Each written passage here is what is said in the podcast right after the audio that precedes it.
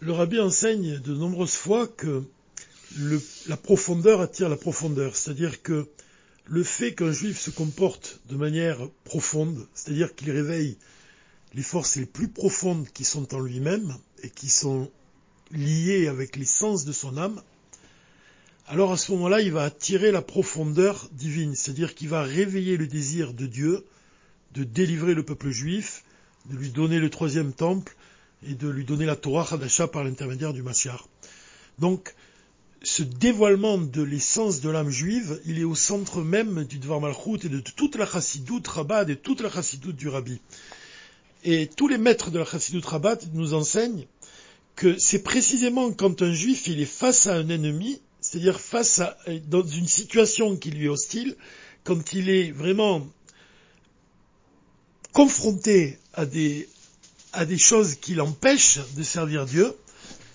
Donc dans la souffrance, quand il va ressentir une, souffrance véritable, c'est précisément à ce moment-là qu'il va dévoiler l'essence de son âme.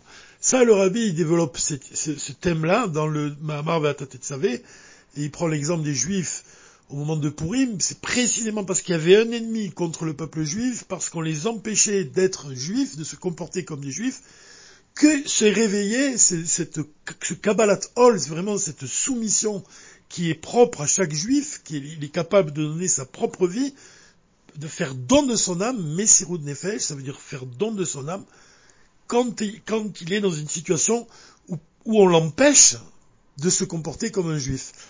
Donc c'est dans la souffrance elle-même, on voit que c'est dans une situation où un juif va souffrir, où il va être face à un ennemi, qui va pouvoir dévoiler le, lien qui unit son âme avec Dieu. Et ça, c'est le thème qui revient sans cesse dans le Dvar Malchut et qui revient encore une fois dans la parashat Ekev, puisque Ekev, ça désigne le talon, c'est-à-dire la, partie la plus basse du corps. Alors on peut comprendre plusieurs choses selon les enseignements de la Chassidoute sur la signification du talon.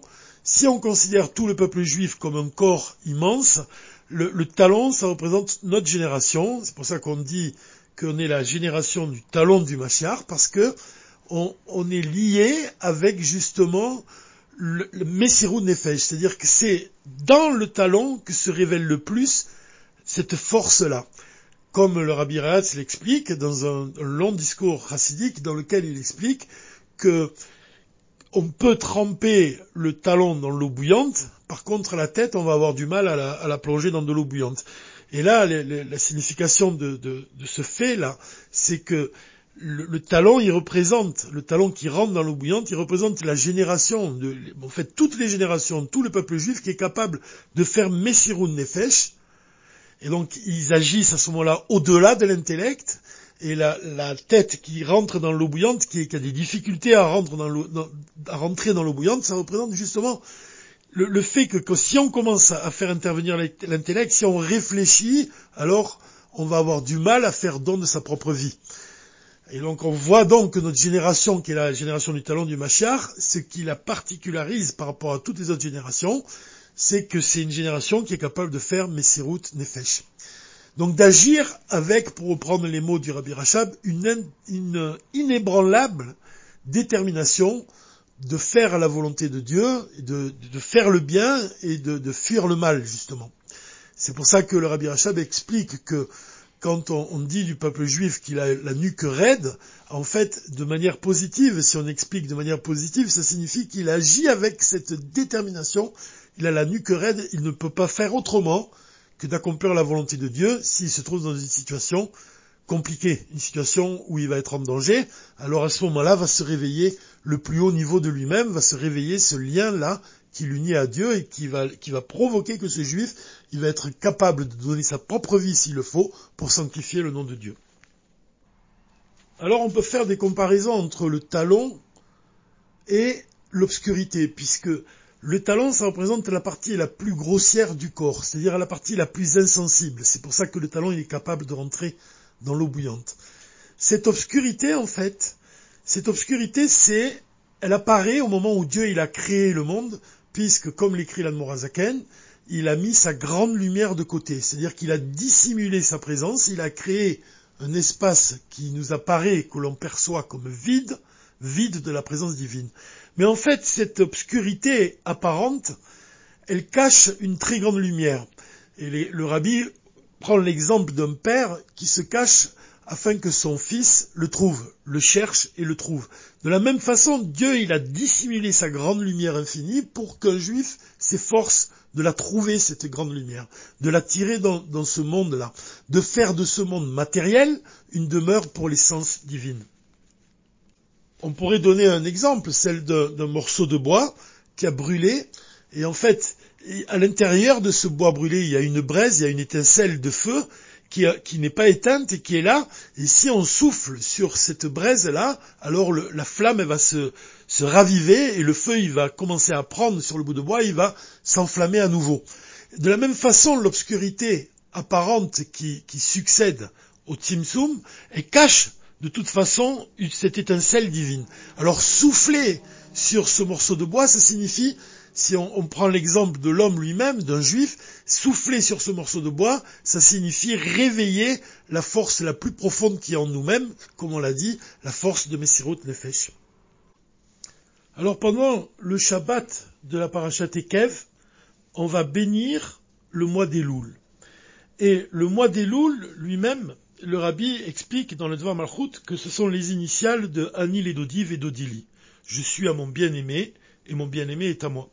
Ça signifie que le travail d'un juif, il consiste à unir lui-même, Annie, avec le Saint béni soit-il, Dodi.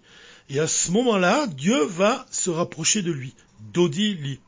Alors si on, dit les choses de manière plus profonde, plus précise, on, doit comprendre qu'il y a deux sortes de travail qu'un juif doit accomplir. Le premier travail, il consiste à purifier le corps et le monde. Parce que chaque juif, il a une part du, monde qui lui est donnée et qui doit sanctifier. Que ce soit l'espace dans lequel il habite, ou même quand il sort dans la rue, et qui dit des Mishnayot, par exemple, il va purifier un endroit de ce monde. Donc on voit que faire de ce monde une demeure pour Dieu, c'est sanctifier la part du monde qui nous est donnée. Mais plus encore que cela, on voit que lui-même, il doit faire de lui-même une demeure pour Dieu. On pourrait citer ici un Pirkei Avot dans lequel il est dit là où il n'y a pas d'homme, conduis-toi comme un homme. Ça signifie évidemment que quand on est dans un endroit et qu'on voit qu'il y a des gens qui se comportent pas comme il faut, on doit nous-mêmes donner l'exemple. Mais là où il n'y a pas d'homme, conduis-toi comme un homme, ça peut aussi signifier de manière profonde que là où il n'y a pas d'homme, ça désigne le corps de l'homme et l'âme animale et le mauvais penchant. Là où il n'y a pas d'homme, Conduis-toi comme un homme, ça signifie que réveille les forces de l'âme divine et sanctifie ton propre corps et mène un combat incessant contre ton âme animale et contre le, mauvais penchant pour faire de toi-même une demeure pour Dieu. Là où il n'y a pas d'homme, conduis-toi comme un homme. Là où il y a l'âme animale et le mauvais penchant, réveille ton âme divine. Alors ce premier travail, donc, consiste à purifier le corps, comme on l'a dit, donc, en dévoilant la force, la lumière de l'âme divine, afin qu'elle éclaire le corps, afin qu'elle transforme l'âme animale. Purifier son propre corps, c'est le premier travail. C'est Anil et Dodi. Vedodili, le rabbi explique que ça signifie de manière profonde réveiller, vraiment travailler sur le dévoilement de la partie la plus élevée de ton âme pour réveiller l'essence de ton âme. Dodili, attirer la lumière qui est liée vraiment à l'essence divine dans le corps. Alors ça, évidemment, c'est, par l'étude de la Torah, c'est par l'étude de la partie profonde de la Torah, de la chassidoute, qu'on parvient justement à dévoiler cette grande lumière infinie en nous-mêmes. Et là-dessus, on pourrait s'attacher donc à un passage du Dvar Malchut, dans lequel il est dit,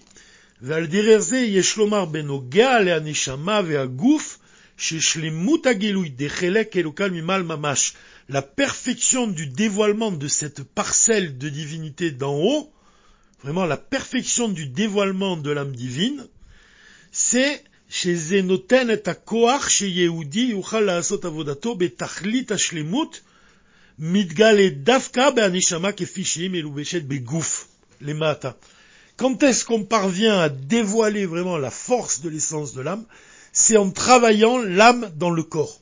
C'est-à-dire c'est progressif. Évidemment, on voit qu'il y a des situations où un juif, il va agir vraiment de manière instinctive partir du moment, comme on l'a dit, où on va le, on va le mettre en danger, où on, va mettre en danger ce lien qui l'unit à Dieu, il est capable de donner sa propre vie. Donc ça, c'est de façon immédiate, instinctive, qui va agir de cette façon. C'est le Messirou Nefesh qui se dévoile d'un seul coup. Mais aussi, le rabbi ici vient nous dire que le Messirou Nefesh doit être vécu au jour le jour. C'est-à-dire que on doit travailler au moyen des forces de l'âme qui s'habillent dans le corps, de manière vraiment continuelle, du bas vers le haut, vraiment travailler, comme l'Amorazaken l'écrit, celui qui se fatigue pendant la semaine mange le jour du Shabbat. Travailler tous les jours de la semaine, ça signifie exploiter au maximum les forces de notre intellect, afin de manger le jour du Shabbat. C'est quoi manger le jour du Shabbat? C'est recevoir un dévoilement supérieur. C'est-à-dire que Dieu va nous donner à comprendre à Shabbat des choses qui dépassent notre intellect. Donc on voit qu'au départ, pour, recevoir ce dévoilement, on doit travailler précisément avec notre intellect tous les jours de la semaine. On doit travailler avec les forces de l'âme qui s'habitent dans le corps, les pousser dans, dans leurs limites jusqu'à arriver au jour du Shabbat pour recevoir ce dévoilement. Donc c'est ce que veut dire le rabbi ici. Comment dévoiler, comment parvenir à la perfection du dévoilement de l'âme divine, c'est précisément l'âme dans le corps. Alors c'est là que qu'on doit comprendre un, point qui est vraiment essentiel, qui est vraiment aussi, qui revient sans cesse dans le droit de Malchut. Il écrit, que tout vient de la poussière. Tout, absolument tout. Et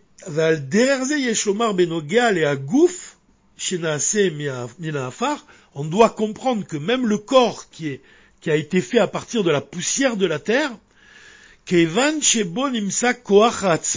dans le corps, il y a la force de l'essence divine, le Yesha Amiti, l'essence de Dieu, Dieu lui-même. Le corps provient de l'essence de Dieu.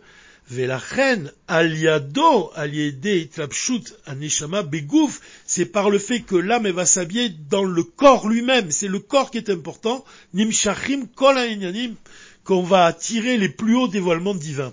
Donc on voit que Ekev, il représente le, corps lui-même, la matière. Et en fait, cette matière, quand on lui associe la lettre Yud, le divin, ça devient Yaakov, Yud, Ekev. On doit faire de ce monde matériel, on doit faire de notre corps, Ekev, une demeure pour Dieu. Et ça, c'est important de comprendre que justement c'est l'âme qui s'habille dans le corps. C'est vraiment faire de ce monde une demeure pour Dieu, faire de ce monde, faire de ce Ekev justement. Comme on voit que le corps lui-même, c'est la partie, le, talent lui-même, il représente la partie la plus insensible du corps, la, partie vraiment la plus basse et la plus inférieure. On pourrait se rappeler ici d'une histoire de Rabbi Riel Michael Mizlotchov, qui était un élève du Baal Shem Tov, et on raconte à son sujet qu'une fois il était chez lui, il y a une personne qui est entrée dans, la pièce où il se trouvait, et il a vu que cette pièce, elle était totalement dénudée de tout. Il n'y avait pas de meubles, il y avait juste une simple table sur laquelle était posé un livre de Torah. Et cette personne-là, quand elle a vu vraiment cette pauvreté, elle a demandé à Rabbi Michel Michael Mizlotchov, elle lui a demandé comment tu fais chaque matin pour dire la bracha, je remercie Dieu qui pourvoit tous mes besoins, toi-même qui n'as rien. Comment tu peux faire cette bracha? Est-ce que c'est pas faire une bracha, c'est pas dire une bracha levatala que de remercier Dieu, en fait, qui pourvoit à tous tes besoins alors que toi, apparemment, tu n'as rien. Et Rabbi Michael Michael Mizotchov lui a répondu, je remercie Dieu parce qu'il m'a donné la pauvreté. Je le remercie précisément de m'avoir donné la pauvreté. Alors comment on doit comprendre cette, pauvreté? En fait, c'est la pauvreté dont parle Rabbi Michael, ici, c'est comparable à la pauvreté de la séphira de Malchut. Quand on parle de la, de de Malchut, c'est la dernière séphira du monde d'Atsilut, en fait c'est la bouche de l'éternel. C'est par elle que Dieu il va dispenser ce souffle par lequel il va créer et maintenir en vie tous les mondes. Tout provient de la séphira de Malchut. Mais la séphira de Malchut elle-même, elle est appelée pauvre. Comme ça c'est appelé dans la Torah. Elle est pauvre. Pourquoi? Parce qu'elle ne possède rien. C'est pour ça qu'elle est comparée aussi à la Lune, puisque la Lune, elle n'a pas de lumière qui lui est propre, elle reçoit toute sa lumière du Soleil. De la même façon, la Séphirot Malchut, elle reçoit toute sa lumière de toutes les autres Séphirotes. Donc elle est appelée pauvre. Et c'est précisément parce qu'elle reçoit qu'elle a cette capacité de soumission, en fait, elle est soumise à toutes les autres Séphirotes, qu'elle va dispenser sa lumière dans les mondes et que dans les temps futurs, elle va s'élever au-dessus de toutes les autres séphirotes, comme il est dit au sujet de la lune, qui va devenir au moment du Machar aussi grande que le soleil. On peut se rappeler ici aussi d'une histoire de l'Admorazaken où on raconte que quand il était à la table du Maguide de Mesrist, il y avait de nombreux étudiants qui entouraient le Maguide, c'était le seul qui ne disait rien. Pendant les cours du Maguide, il se taisait totalement et il écoutait, il écoutait la parole du Maguide.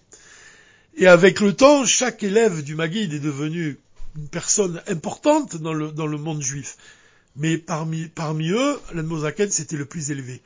Pourquoi? Parce qu'il avait cette soumission, il était capable de se soumettre totalement à son maître, et par le fait de se soumettre, alors il peut ensuite s'élever à un niveau qui est supérieur. Donc la pauvreté dont parle Rabbi Michael Michael Mizlotchov, en fait cette pauvreté elle désigne la soumission. C'est par le fait d'être soumis à Dieu qu'on va attirer sa présence en nous-mêmes.